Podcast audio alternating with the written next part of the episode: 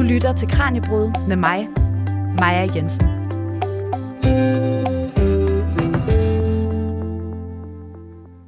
I dag der rejser vi et godt stykke tilbage i tiden i Kranjebrud, for det skal handle om en fortælling, der er 4.000 år gammel.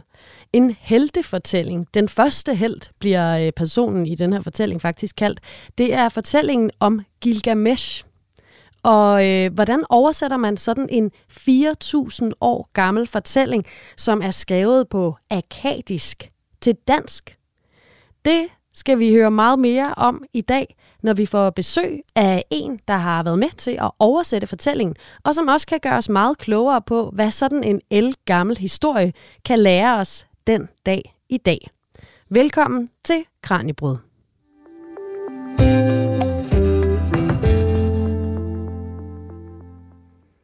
Jeg hedder Maja Jensen, og med mig i studiet i dag, eller over en øh, online-forbindelse, har jeg dig, Sofus Helle. Velkommen til.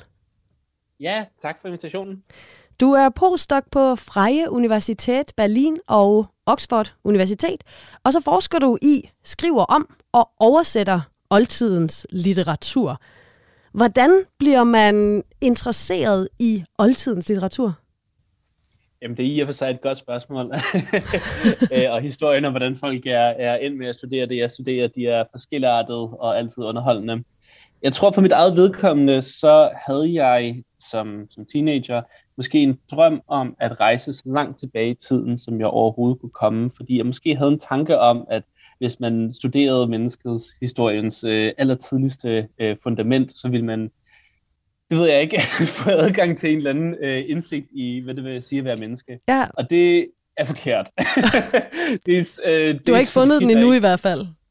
Nej, men jeg tror også, det man opdager, når man rejser tilbage i tiden, det er, at der er altid en ældre fortid. Man kan altid komme længere og længere øh, tilbage i tiden. Øh, og så på vejen tilbage, så faldt jeg ligesom over de her kulturer, den, den babylonske, sumeriske og assyriske kultur. Og det er, det er ikke det ældste, man kan studere, men det er det, jeg forelskede mig i. Jeg er meget optaget af de her kulturer. Jeg synes, de, øh, de taler stærkt til mig. Så, så jeg er glad for, at jeg er ind der, selvom det måske var mere tilfælde end, øh, end forstand. Ja, og som en del af den her, øh, den her rejse og den her kærlighed til det el gamle, så har du jo også oversat det her værk Gilgamesh, som det skal handle om i dag. Udtaler jeg det egentlig rigtigt, Sofus, eller skal man lægge trykket anderledes? Det er et godt spørgsmål. Altså, jeg siger Gilgamesh. Gilgamesh. Øh, der er også gode, gode filologiske grunde til at sige Gilgamesh, øh, og mange siger Gilgamesh. Så, så det er simpelthen, der, der er okay. Okay, så der er frit valg nærmest. Jamen, det, det er fint. Men hvad er det for et værk, vi skal tale om i dag? Jamen altså i dag så rejser vi tilbage til øh, det første årtusind før vores tidsregning. Det er ikke, øh, altså Gilgamesh-værket blev til over en lang, lang periode, men det version af værket, som jeg har oversat, det stammer fra sådan cirka 1100 før vores tidsregning. Så det er altså ja, godt, øh, godt 3000 år siden. Ja. Øhm, og det er et værk, der er skrevet på et sprog, der hedder akadisk, Øh, og akadisk, det har dialekterne babylonsk og assyrisk. Så det er altså babylonere og assyrer, vi taler om i dag. Og vi er i det område, vi i dag kalder for, for Irak, øh, nærmere bestemt det, det sydlige Irak. Øh, og Gilgamesh, det er et, et epos, kan man sige, så det er en fortælling på vers, der er omkring 3.000 linjer lang. Så det er for et epos at være ret kort. Øh, det er cirka samme længde som Beowulf. Øh, og det handler om, om den her øh, mytiske ja, samkongen Gilgamesh og om hans stærke øh, kærlighed for vildmanden Enkidu og om hans desperate jagt på det evige liv. Ja, og øh, når man hører om, om det her værk, øh, Gilgamesh, så er en stor del af det, der omringer den her fortælling, er jo også måden, det er skrevet ned på, og alle de mm. forskellige versioner, det er skrevet ned på, for der er ikke et originalværk. Nej, og det er noget, der kan man sige, ofte er tilfældet for, for oldtidslitteratur, men særlig interessant i Gilgamesh's tilfælde. Altså, i stedet for at tænke på det her som, som en bog, der blev skrevet på et tidspunkt, øh, kan man snart tænke på det som en, en proces, en, en årtusind lang proces af tilblivelse, som i og for sig stadig er, ved, er i gangværende. Altså, vi, øh, der bliver opdaget nye stykker af Gilgamesh hele tiden, og vi har ikke nogen af versionerne bevaret i deres, i deres fuldstændighed.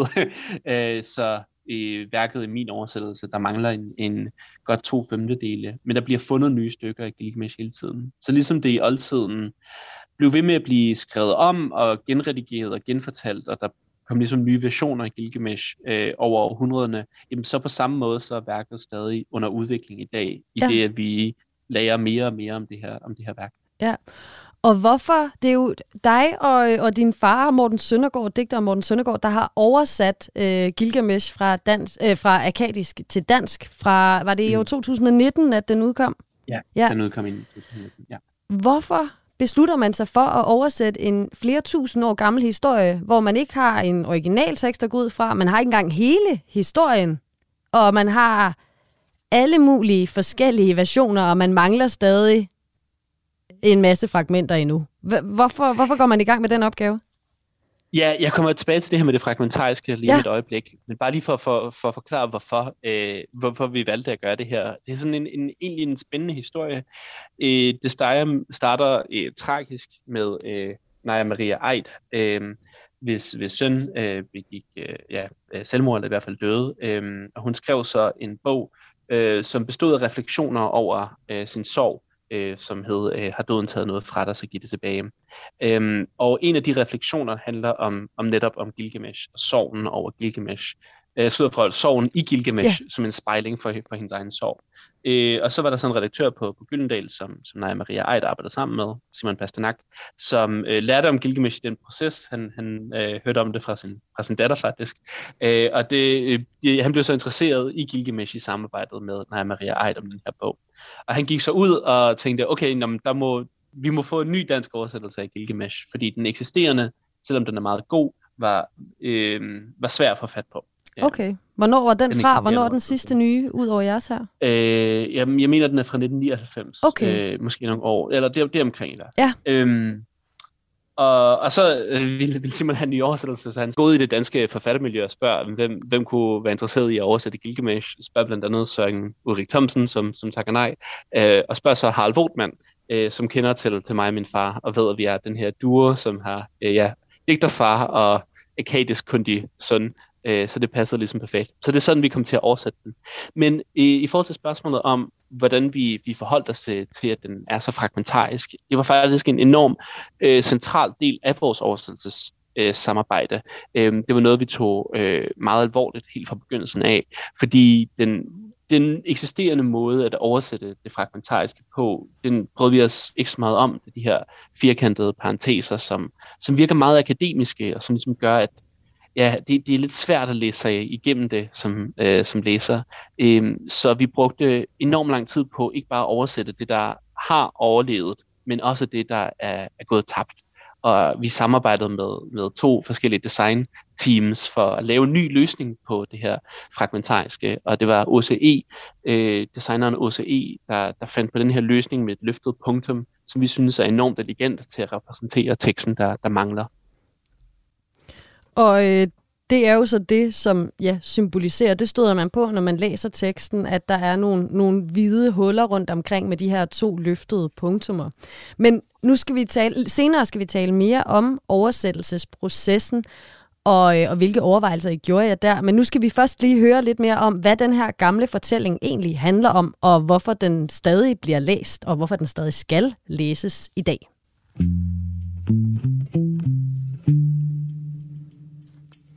Du lytter til Kranjebrud på Radio 4. I dag handler det om Gilgamesh, en 4.000 år gammel fortælling, som Sofus Helle, der er min gæst i dag, ved en helt masse om.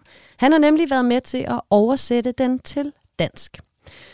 Sofus, hvis vi skal starte med kort og oprise handlingen i Gilgamesh, hvad er det så, og hvem er denne her person, Gilgamesh?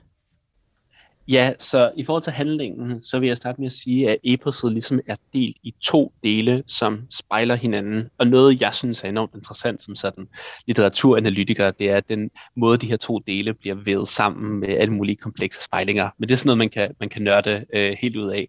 Men øh, i den første halvdel, så er Gilgamesh en tyran i byen Uruk, og problemet er simpelthen, at han har for meget energi, og den energi lader han gå ud over sine stakkels øh, undersåtte, som derfor beder om hjælp til guderne. Og guderne skaber så vildmanden Enkidu, der på en eller anden måde skal få Gilgamesh på bedre tanker. Gilgamesh og Enkidu, de bliver øh, rigtig gode venner på bedste mandemaner. Bliver de venner ved først at slås. Det, det skal man ligesom få ud af vejen. Øh, de bliver så, så gode venner, at øh, øh op til flere forskere, mig selv inkluderet, nok mener, at der er lidt mere end venskab på spil.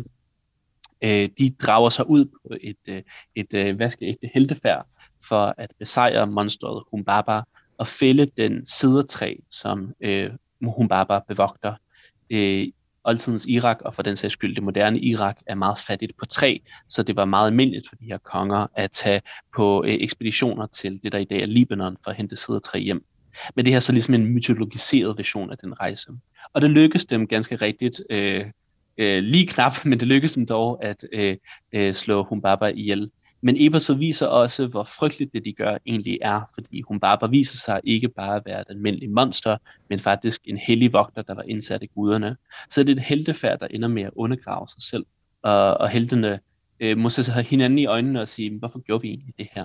Øh, og det er faktisk en meget kompleks etisk øh, situation, fordi de, de må se i øjnene, at de har begået mord. Øh, men det er stadig, øh, de insisterer stadig på, at de er, er øh, fejrende, øh, triumferende helte og vender sig tilbage til byen Uruk, hvor øh, gudinden Ishtar forelsker sig i Gilgamesh og tilbyder at gifte med ham. Øh, han afviser hende, og det kan vi komme ind på øh, senere, hvorfor han gør det. Ja. Men hun øh, vil så hævne sig og sender derfor øh, øh, himmeltyren for at dræbe dem. Og det er simpelthen den stjernekonstellation, vi kender som, øh, det stjernetegn, vi kender som Taurus, som bliver sendt ned på jorden for at dræbe de her helte. Men igen lykkes det dem at besejre øh, himmeltyren, øh, og de er igen triumferende, når de vender tilbage til Uruk. Men også her viser det sig at være en lidt mere bittersød side, fordi at himmeltyren, ligesom hun bare, bare jo er et helligt dyr, øh, eller et helligt væsen, så guderne beslutter sig for, at øh, de her helte, de har begået hybris, og at Enkidu må dø øh, som straf derpå. Og det er så halvvejs gennem fortællingen, og så starter anden akt, hvor Gilgamesh er, bliver kastet ud i den her frygtelige, frygtelige sorg over Enkidus død, øh, og han beslutter sig for at blive udødelig, fordi den her tanke om døden den er noget, han slet ikke kan rumme. Så han vil finde det eneste menneske, som han kender, som er blevet udødelig, og det er vismanden Utanapishti. Og rejsen til Utanapishti, det er i sig selv vidunderligt, der den byder på skorpionmennesker og gudernes øh, krystalhave og gudernes, øh, hvad hedder det, bartender, og, øh, og mere endnu øh, nogle, nogle dødsbringende have og den slags. Men endelig når Gilgamesh til Utanapishti og spørger ham så, hvordan blev du udødelig? Og her når vi ligesom til episodets klimaks, og jeg synes, det er meget sigende for Gilgamesh, at episodet kulminerer ikke med et kæmpe slag, med, eller med øh, en kærlighedserklæring, eller noget i den slags, men med et historie inden i historien. Jeg synes, det er en meget metatekst øh, hele vejen igennem, ja. der reflekterer over, hvad det betyder at fortælle historier. Og det er så her Udanapishtis historie om, hvordan han blev dødelig. Og det er den historie, som vi kender som søndfloden, om dengang guderne øh, udslettede øh, menneskeheden. Øh, hos babylonerne så er der ikke så meget synd, så derfor hedder det bare flodbølgen i vores oversættelse. Og guderne har heller ikke helt styr på, hvad de laver i den babylonske version. De mister næsten øjeblikkelig kontrol på over flodbølgen, øh, og må selv gemme sig fra den. Øh, men de ja, opdager så, at det, de har gjort med, med flodbølgen, var en fejl, og som øh, belønning til Uttanapishti for at have reddet øh, menneskeheden, så gør de ham udødelig. Og der må Gilgamesh indse, at hvor desperat han end er efter udødelighed, så det at skabe en ny flodbølge selv, det, selv for ham er det en dårlig idé. Det er alligevel ikke øh, en pris at betale. Nej, han får en trøstepræmie, som er en plante, der kan i det mindste gøre ham ung igen. Men selv den trøsteplante mister han, da en slange spiser den. Og det er ligesom en forklaring for, hvor, hvorfor slanger skifter ham. Det er fordi, de engang spiste den her ungdomsplante. Og så vender han så tilbage tomhændet til Uruk og historien. Man kan ligesom som læser se den sidste linje på vej, man tænker, what? han, har, han har ligesom mistet det hele, så det her ende ulykkeligt. Men det, der sker der, det er, at Gilgamesh siger de ord, som fortælleren begyndte historien med, som er en hyldest til de mure, der omgiver byen Uruk.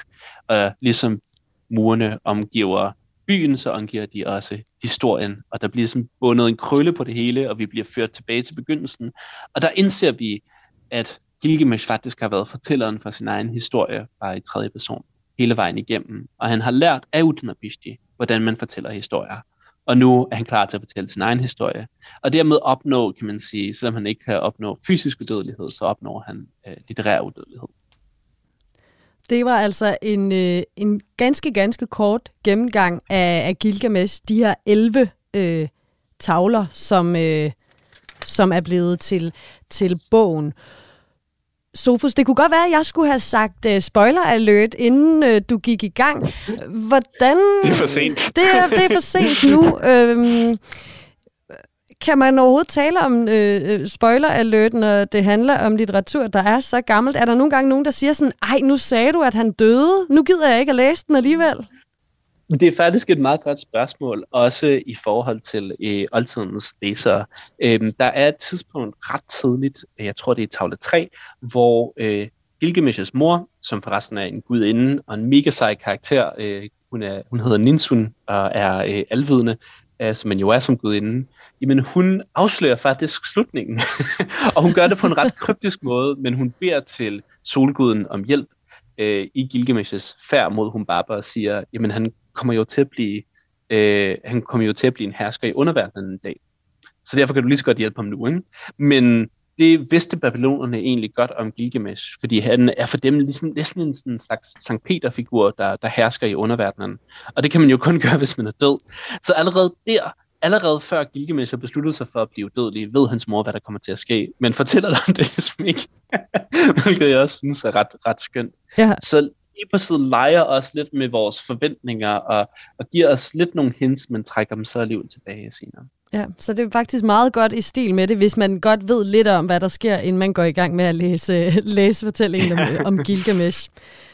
Hvad er det for en person, ham her, Gilgamesh? Jeg ved, du har et, øh, et citat, som, øh, som beskriver ham i, i fortællingen. Ja, her får vi Ebers' introduktion til ham. Han overgik alle konger, denne hæderkronede muskelmand, den heldemodige søn af Uruk, den stangende vildtyr. Han gik som herrefører forrest, han gik bagerst for at sikre sine brødre. Han var en mægtig flodbred, sine troppers beskytter, og en fejende flodbølge, der knuser selv stenmure. Gilgamesh, fuldkommen i styrke, var Lugalbandas vildtyr og diede hos sin mor Ninsun, den erhverdige vilkår. Gilgamesh, den mægtige, formfuldendte frygtindgydende, der åbnede pas i bjergene, gravede brønde på skråninger, krydsede oceanet, det vældige hav, på vej mod solopgangen, udforskede verdenshjørnerne, på jagt efter udødelighed, nåede med stort besvær. Til Utnapishti den fjerne, genopbyggede helligdommene, som flodbølgen havde ødelagt, og fastslog de rette ritualer for den myldrende menneskeslægt. Hvem kan måle sig med ham i kongeværdighed? Og sige som Gilgamesh, det er mig, der er konge? Fra den dag Gilgamesh blev født og fik sit navn, var han to tredjedele Gud og kun en tredjedel menneske. Så han er altså en, en kæmpe øh, og, og, og en overmenneskelig person. To tredjedele Gud. Ja, jeg ved ikke, hvorfor han er to tredjedel Gud. Det, altså det der er forskellige teorier om, men jeg synes, det er enormt sigende for Gilgamesh, at han er to tredjedele Gud. Og du har helt ret, han er, han er ganske rigtig en kæmpe. Han er 5,5 meter høj, så det er, det er noget af en statur, han har på sig. Men der bliver også sagt om ham senere, at der er en, en storm i hans hjerte. Øhm, og hans mor siger om ham, at han har et hjerte, der ikke sover. Og jeg synes, det, det er meget karakteristisk også det her med to tredjedele. Det er jo en, en ustabil brøk. Det er en brøk, der ikke går op. Så der er en enorm restløshed og ustabilitet i hans, i hans indre som karakter. Og det er også noget af det, der drager mig ind som læser, at det her ikke er en held, der bare er den samme slags held hele historien igennem. Dels forandrer han sig hele tiden, men dels er han drevet frem, ikke så meget af noget, han vil opnå, men mest bare af sin indre øh, restløshed, den her energi, der ikke ved, hvor den skal gå hen. Og det, det, det ved jeg ikke. Det kan jeg i hvert fald spejle mig selv i. Ja, og der er jo også bare noget tiltrækkende på, på læseren ved, at det er den her lidt uperfekte øh, person. Altså, det er ikke en, en hel Gud. Han er to, to tredjedel Gud, så han har også noget menneskeligt. Han kan også lave fejl, og, og han har nogle karaktertræk, man kan genkende hos sig selv, som du også siger. Men hvis vi ser på temaerne i fortællingen, hvad er, hvad er det så for nogle temaer, der er på spil? Det lyder meget storslået. det, jeg synes er særligt spændende ved Gilgamesh, det er, hvor mange temaer det formår at pakke ind i. Igen, det er relativt kort for et epos at være. Det er 3.000 linjer. Det er jo kortere end de fleste romaner. Men det, jeg har været optaget af, når jeg har set på øh, Gilgamesh's moderne reception, det er den det overvældende mængde af temaer, som folk har, har taget ud af eposet. Øhm, der er en digter, der hedder Rainer Maria Rilke, som relativt tidligt i eposets moderne historie siger om Gilgamesh, at det er det største, man kan opleve. Og han siger om Gilgamesh, men jeg føler, at det handler om mig, det mere an, det handler om mig, ikke? eller det går mig an, øh, det angår mig. Og det er en, en kernesætning for Gilgamesh's moderne reception, fordi der er så mange forskellige læsere, der har følt, at det angik dem af forskellige grunde. Øh, for Rainer Maria Rilke, så handlede eposet også om ham, fordi han delte heltens øh, frygt for døden og, og ønske om udødelighed. Men andre læsere har fundet helt andre temaer i det. Hvis man bare ser på det, det danske reception, så øh, har der for eksempel været en opera af Per Nørgaard, hvor Gilgamesh først og fremmest handler om øh, konflikten mellem natur og kultur. Øhm, og så er der Henrik Bilge, den, øh, som, som har skrevet en, en romanversion af Gilgamesh, øh, hvor øh, Gilgamesh først og fremmest er et homoerotisk værk. Mm. Så er der som sagt øh, Naja Maria Eid, som lader Gilgamesh handle om sorg og døden af en, man elsker. Øh, Henrik Have har lavet en sonetkrans om Gilgamesh, hvor Gilgamesh handler om, hvordan vi prøver, men ikke formår at repræsentere døden. Og det er bare den danske reception. Øh, så alle mulige temaer ligger pakket ind i, øh, i det her værk. For øh, øh, Carl Jung, så handlede Gilgamesh ikke særlig overraskende om øh, øh, incestuøs begær. Kejser Wilhelm II var stor Gilgamesh-fan, og øh, øh, for ham handler det selvfølgelig om øh, kongemagt. Øh, der er en, øh, en forsker, der hedder Andrea Deegan, som siger, at hun også kan forholde sig til Gilgamesh, fordi at for hende, hun, har, hun kan heller ikke sove, ligesom Gilgamesh ikke kan sove. øh, og i Star Trek, så øh, siger Captain Picard de udødelige ord, at Gilgamesh handler om finding friendship in adversity, om at finde venner i, øh, øh, midt i en konflikt. Så der er alle de her temaer, som forskellige forfattere får ud af Gilgamesh. Og det, det synes jeg er grunden til, at det kan blive ved med at appellere til os på det her meget personlige niveau. Og hvis vi lægger temaerne øh, lidt til side og ser lidt mere på formen, hvad er det så for en, en stil og, og et sprog, der præger øh, altså den, din, de nedskrevne versioner af, af historien? Ja, øh, vi kommer jo som sagt til at tale lidt mere om, om oversættelse senere, og ja. de valg, jeg har taget i oversættelse. Men øhm, en lille teaser der, det kunne være, at øh, mine danske og engelske oversættelser øh, ikke, ikke helt er, der, der, er nogle, der er nogle forskelle imellem dem. Og en af de forskelle, det er, i den engelske version, lægger jeg meget mere vægt på de alliterationer og de ordspil, som jeg synes er så fantastiske i Gilgamesh. Øh, det valgte vi af forskellige grunde ikke at gøre så meget af i det danske. Men Gilgamesh er fuld af ordspil, det er fuld af bogstavsrim, det er fuld af sådan øh, halvrim, og det, og det er noget af det, der gør teksten så, så vidunderlig på, på originalsproget. Og der, der er linjer, som kan virke måske lidt kedelige, hvis man læser dem i oversættelse, men hvor man så øh, vender sig over mod originalen, og så er det sådan, nå, det er derfor.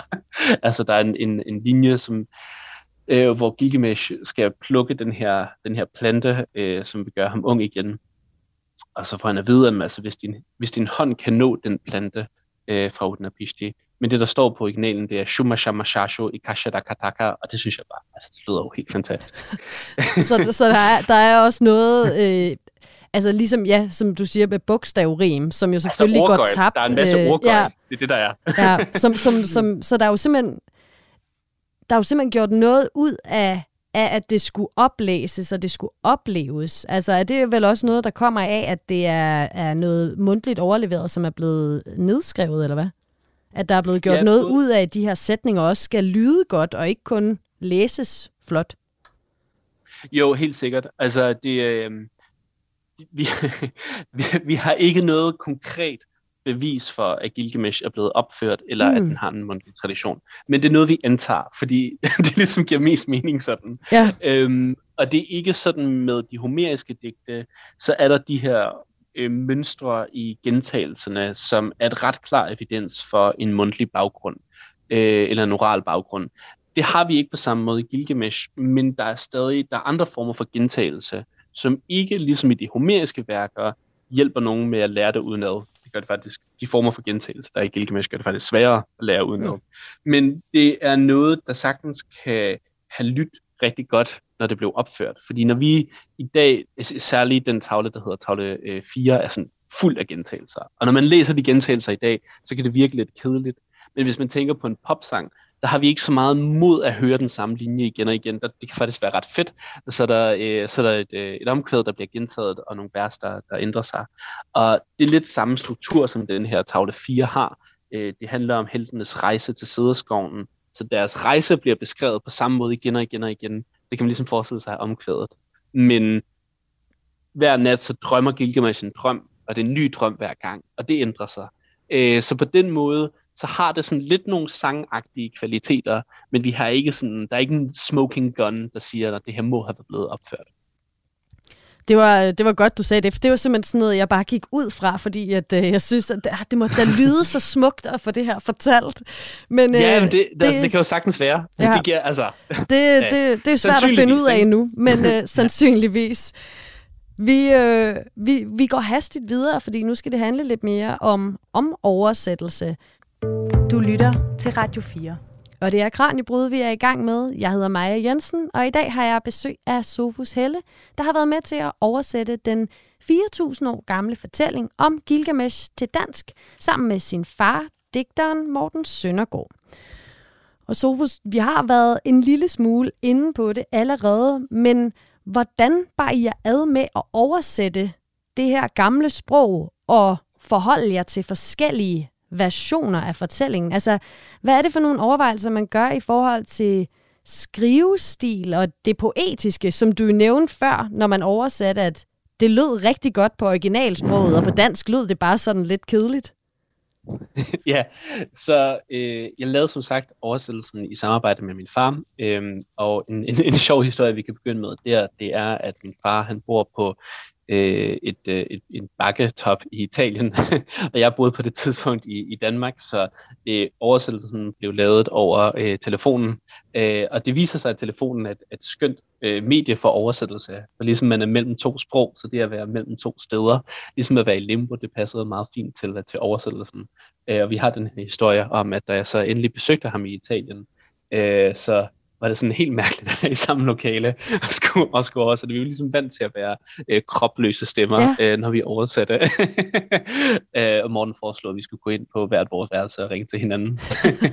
men, men jeg tror, det er den vigtigste, kan man sige, myte måske, jeg vil punktere, om det her øh, form for samarbejde, når der bliver øh, samarbejdet i i, i mellem nogen, der kan sproget i originalen, og så en digter, det er, at man kommer med den, den øh, sproglige præcision, og så øh, skal digteren ligesom lægge et lag af, af lækkerhed øh, mm. over teksten og gøre den sådan sprudlende. Men det Morten gjorde for teksten, og det jeg så tog med mig, da jeg skulle lave den engelske version også, det var faktisk mere, at det der skulle fjernes, end det der skulle lægges til. Øhm, og jeg har et eksempel på det, ja. som er beskrivelsen fra øh, øh, af Humbaba. Så første gang vi hører om det her øh, monster. Så min, kan man sige, råversion lød noget i retning af øh, Humbaba, hans stemme er en stormflod, hans mund er en flamme, hans åndedræt er døden. Og det arbejdede vi så på sammen, og det blev til Humbaba, hans brøl er en storm, hans ord er ild, hans ånde er død. Øh, så vi får ligesom pakker nogle af de metaforer ord ud, altså mund bliver til, til hvad hedder det, ord, øh, hvilket også kan mening på akadisk, men vi får først og fremmest fortættet det. Mm. Øh, vi sammenlignet processen med at, at klare smør, ikke? ligesom tage noget af det over, overflødige ud og ligesom komme ind til, til tekstens essens. Som jo vil være forskellige for forskellige læsere. Ikke? Altså ikke alle oversættelser øh, vil se det samme som værende essensen af teksten, men mm. det her er, er vores bud. Ja, Altså, hvad er den største udfordring? Du siger, at det var egentlig ikke så stor en udfordring, at I sad i hver jeres land. I kunne bare ringe sammen. Det gjorde det faktisk måske endda lidt lettere. Og, øh, og så fortættede I, i samarbejde sproget, når, når du havde lavet oversættelsen. Men hvad, hvad var udfordringen med at oversætte så gammel en tekst? Altså, øh, jeg ved ikke, om det var den største udfordring, men det var en udfordring ved at oversætte med sin far. Der er en del sådan seksuelt eksplicite passager i Gilgamesh. Mm. og det, øh, blandt andet er der et meget kunstfærdigt, for, for at sige det på den måde, ordspil øh, på et ord, der blandt andet betyder øh, altså vagina. og, og, og forklare sin far præcis, hvordan det her ordspil fungerer, og hvad det her ord, hvilken del af det kvindelige kønsorgan det her ord egentlig betegner.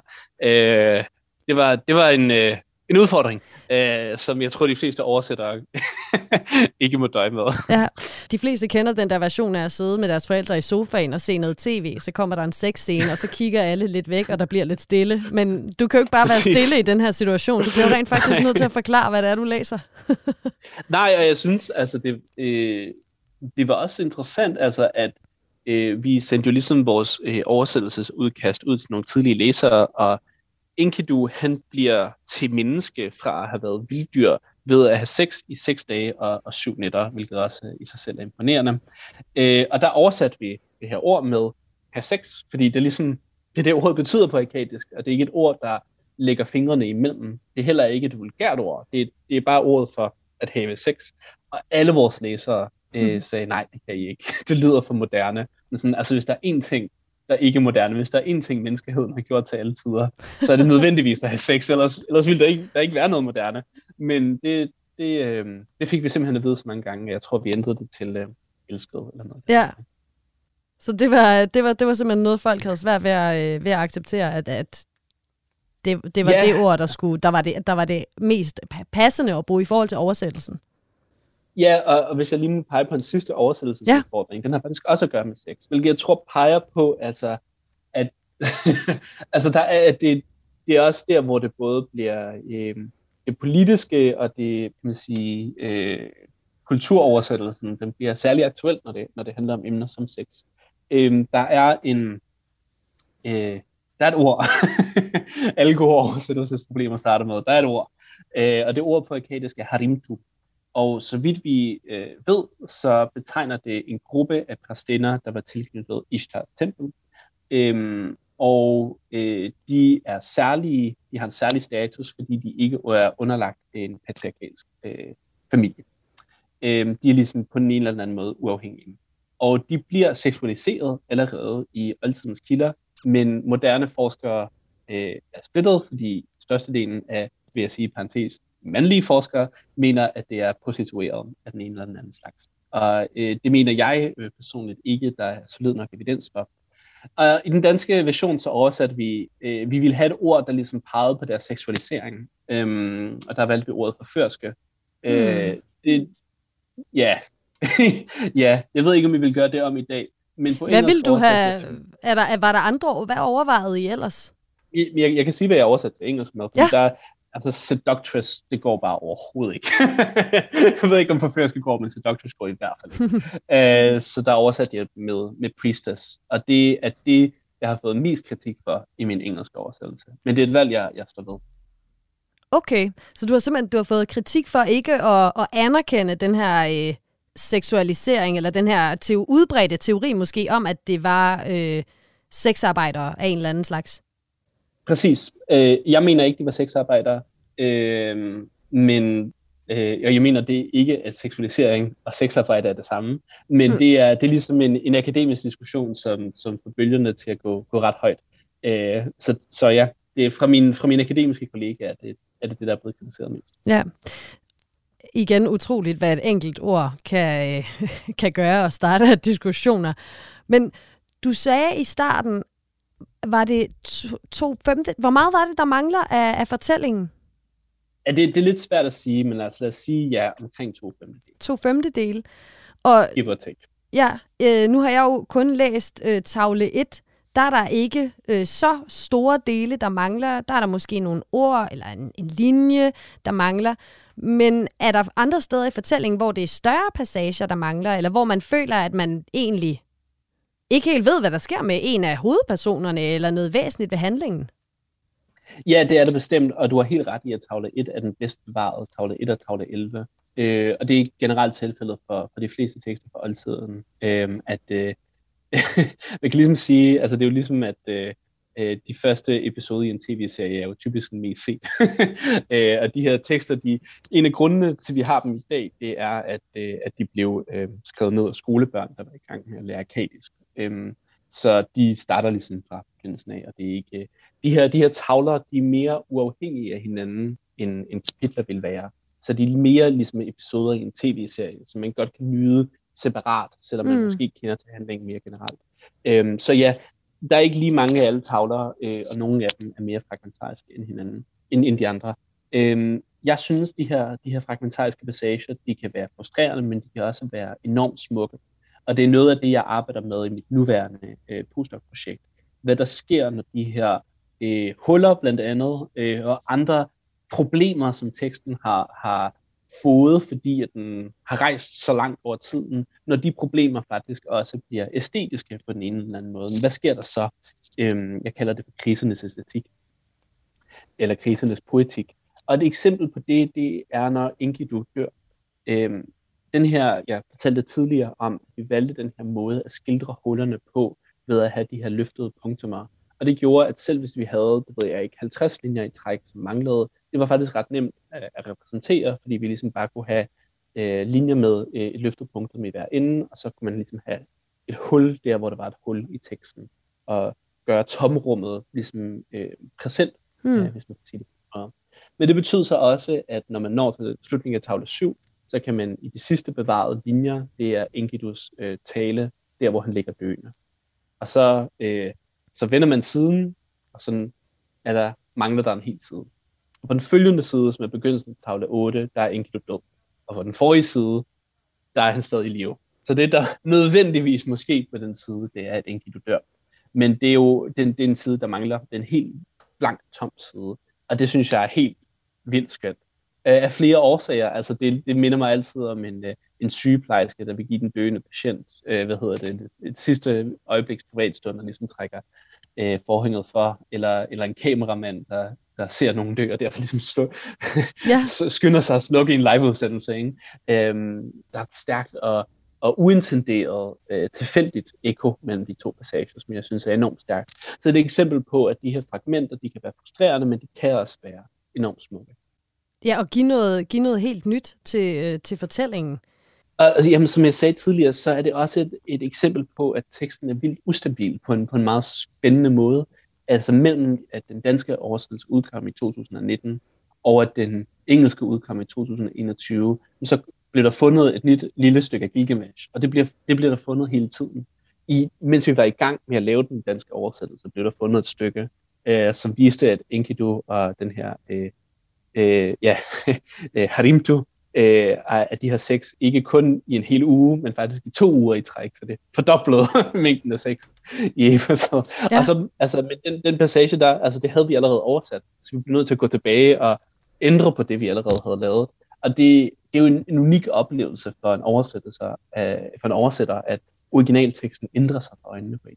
Altså de her nye fragmenter, hvor finder man dem? Er det en eller anden gammel støvet kasse på et bibliotek, som man ikke har kigget i i lang tid, eller bliver de gravet op i ørkensandet et eller andet sted, eller hvor, hvor kommer de fra? Ja, Jamen altså begge dele. Øh, kan man sige, der, der er tre måder. Øh, og de to, der er to måder, der er okay, og så der er en måde, der er rigtig problematisk.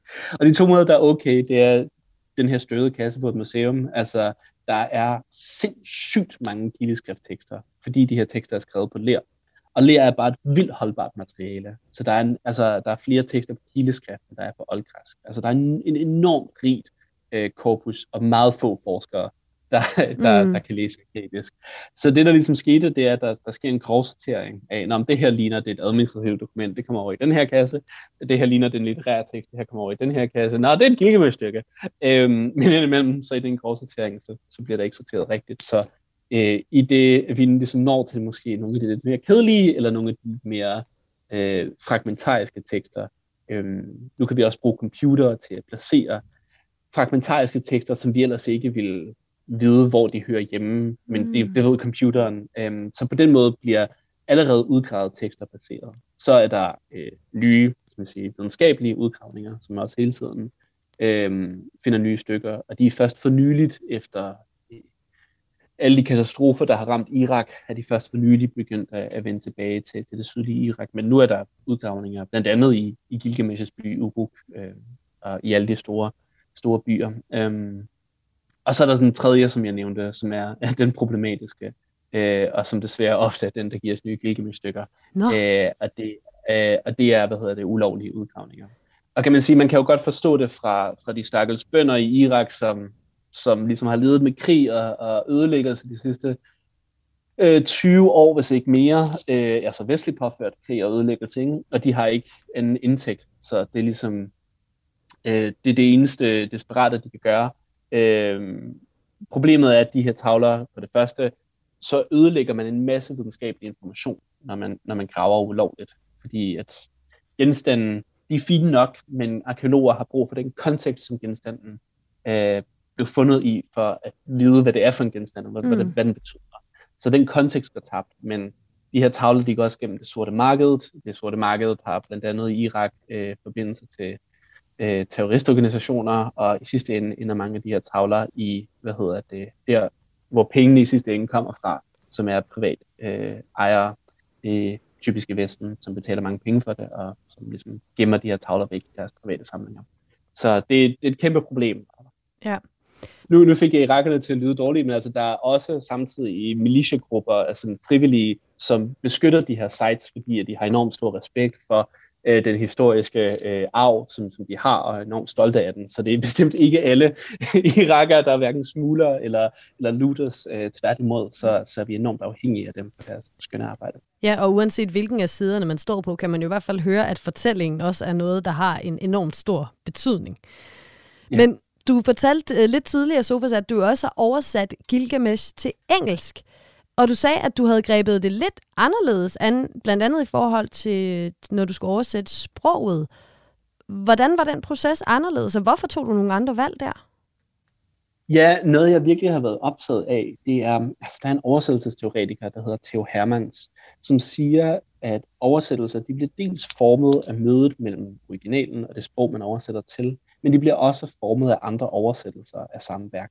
Så der er ligesom en dialog mellem oversættelser, og nogle af oversættelserne, de, de, de hjælper hinanden videre, og andre de skændes. Ja. Øh, og, og alle oversættelser gør lidt begge dele. Og det, den teoretiske pointe læste jeg, og jeg sådan, hold da kæft, det, det beskriver min oplevelse. Fordi at mine to oversættelser, den engelske og danske, de er til dels formet af forskellen mellem engelsk og dansk. Der er nogle ting, der kunne lade sig gøre på det ene sprog, som ikke kan lade sig gøre på det andet, og vice versa men det er først og fremmest formet af mødet med de andre oversættelser af Gilgamesh til det sprog. Så jeg, jeg nævnte tidligere, at der er den her danske oversættelse, som jeg har meget stor respekt for, men som, ja, øhm, som vi ligesom blev nødt til at positionere os i forhold til. Og den, den oversættelse, den er sådan, der er virkelig svung i den. det må man sige. Altså på bedste måde, det, det er virkelig sådan, der, den, en meget energisk, øh, eksplosiv oversættelse. Øh, og det er bestemt en del af Gilgamesh-teksten. Men samtidig så synes jeg også, at Gilgamesh-teksten har den her klarhed og præcision, som måske lidt gik tabt i den her sådan lidt eksplosive stil. Så det vi gjorde i vores oversættelse, det var, at øh, ja, det, det klarede smøring, eller sådan, eller øh, ligesom at tage sandpapiret og, og virkelig sådan kode det ned til, til vi, det, vi følte var essensen. Øh, Gilgamesh er enormt kompakt og, og klar i sin kompakthed. Så det var det, vi ville formidle i den danske oversættelse. Fordi vi ligesom sådan tænkte, om de har gjort det, så gør vi noget, øh, som er lidt anderledes. I den engelske verden, så var der mange flere oversættelser at forholde sig til. Og der var allerede en version, som jeg synes langt hen ad vejen havde opnået den her klare øh, kompakthed, som jeg søgte i den danske oversættelse. Så derfor måtte jeg ligesom gøre noget andet. Øh, og det jeg ikke følte til gengæld, at der var nok af de engelske oversættelser, der havde gjort, det var at fremhæve alle de her alliterationer, alle de her ordgørelse, som jeg talte om tidligere. Så det var noget, jeg virkelig sådan skruede op for. Øhm, jeg havde for eksempel meget sjov med, øh, at øh, nu, nu hørte vi tidligere, at, øh, at Gilgamesh bliver sammenlignet med en, en vildokse, øh, og det hedder på engelsk en orox, så jeg havde meget sjov med at lave linjer som orox og uruk, og, og alle den slags ting, øh, for at der virkelig sådan skulle være, være rytme og, og ordklang i det. Har du så, altså det lyder lidt som om, at, øh, at, at fokuset så har været på ja, at få, få det samme, den samme sådan sprogstil, sprogstil og det her ordgøjl frem, at du måske så har, i højere grad har rykket lidt rundt på nogle ting for at få det til at, at lyde, som du godt vil have det til at lyde. Ja, præcis. Jeg synes ikke, det er sådan, det er ikke fordi, det er en super fri oversættelse, men lad mig sige det sådan, der er en anden oversættelse til engelsk, som har fremhævet et andet aspekt af det, øhm, som er, at Gilgamesh allerede for 3000 år siden blev skrevet på et sprog, der dengang ville have lyttet gammeldags. Øh, sådan bevidst af karaktererne allerede dengang. Og det, øh, det prøver vedkommende så at genskabe på engelsk, og laver sådan, sådan lidt King James-agtig engelsk. Og det synes jeg lyder frygteligt personligt. men jeg forstår, jeg forstår godt hans valg. Altså, ja. det er ligesom et aspekt af teksten. Men det er ikke det, det aspekt af teksten, jeg vil fremhæve. Dels fordi det allerede har blevet gjort, og dels fordi, at jeg, jeg prioriterer noget andet. Sofus, øh, tiden den, øh, den iler afsted, og jeg vil gerne lige nå at, øh, at tale lidt mere om noget andet, du arbejder på at oversætte. Denne gang er det Enheduanas værker. Hvem var hun, og er det anderledes at oversætte de her, det er samlede fragmenter fra hende, du, du oversætter. Er det en anderledes proces, end at oversætte fortællingen om uh, Gilgamesh? Ja, igen, øh, igen altså nyt værk, nye udfordringer. Ikke? Øhm, ligesom Gilgamesh, så er en Hedwanas øhm, tekst enormt kompakt. Men hvor jeg synes, at Gilgamesh har den her skønne klarhed, så er en Hedwanas værker enormt obskure, og enormt kryptiske, og enormt komplekse. Og det er også noget af det, der er fede ved dem. Altså, de er øh, dragende i alt deres, øh, alle deres hentydninger. Altså, de sætter virkelig hjernen i gang. Det er ligesom en metaforstorm, hvor man virkelig skal løbe øh, for, for at følge med. Men det er også noget, der sådan er bevidst forbierne. Øhm, og det er det blandt andet, fordi en Hedwana øh, i den her, i de her hymne, øh, som jeg har oversat til dansk og igen til, til engelsk, øh, to af de her hymner, der er tillagt hende, øh, synger øh, om den her gudinde Inanna, som på akadisk hedder Ishtar, som gemmer sig i det danske ord Esther. Øhm, hun synger om Inanna, og Inanna er gudinden for krig og for kærlighed og for paradoxer og for forvandling, for sex og for nederlag, og hun er altså parado- paradoxernes gudinde. Og for at beskrive den her vildt komplekse gudinde, så presser en Hedwana virkelig det sumeriske sprog til sit aller yderste, for at genskabe i vores hjerne den forvirring, som øh, i skaber på, på jorden. Så det var en, altså, der, der, der kunne man ikke bruge samme øh, kan man sige, tilgang øh, som jeg havde brugt til, til Gilgamesh. Så der måtte jeg igen ud og øh, øh, finde på noget nyt. Ja, altså der er jo en, en tendens her de seneste par år, så er oldtidens litteratur ligesom, den er blevet enten genudgivet eller, eller nyoversat. Gilgamesh, som du har været med til at oversætte, der kom intet mindre end tre oversættelser af Sapfos digtfragmenter siden 2020, og, og forlaget Gyldendal har genudgivet flere af, af oldtidens klassikere siden 2019 øh, Homers øh, Iliade og Odyssee for eksempel. Hvorfor tror du, at den her interesse den er så stor stadig for de her gamle historier? Jeg tror, at vi for tiden ser to samtidige bevægelser. Og den ene bevægelse, det er, at folk vender tilbage til klassikerne, og vender tilbage til oldtiden, og vender tilbage til førhistorien generelt. Og det gør de, fordi at vores, øh, den her historiske periode, vi, vi øh, lever i, jeg havde nær sagt desværre, er præget af opbrud og katastrofer og klimaforandringer og en masse kaotiske udviklinger. Og det at træde tilbage i oldtiden, jamen, jeg begyndte den her udsendelse med at sige, at jeg som barn gerne ville, ville tilbage til menneskehedens oprindelse på en eller anden måde. Ikke? Og det kom jeg ikke, men det er, jeg forstår ønsket, altså ønsket er der, fordi at vi gerne vil træde ud af den her kaotiske tid, vi lever i, og få et lidt større perspektiv. Det giver på en eller anden måde ro at, øh, at se hele øh, den situation, vi er i, fra sådan lidt et, et ydre perspektiv, og sætte øh, den krise, vi er i lige nu, i forbindelse med andre kriser i andre tider. Øhm, så det er den ene grund til, at jeg tror, at folk er interesseret i oldtiden. Og den anden bevægelse, vi ser, det er, at der også er en udvidelse af den her kanon. Folk vender tilbage til kanon, men vil også gerne udvide den. Fordi der ligesom er en tørst efter nye stemmer, efter kvinders stemmer, efter øh, ikke-vestlige stemmer. Og både Gilgamesh og øh, nok især Nehedwana passer øh, rigtig godt ind i den her dobbeltbevægelse.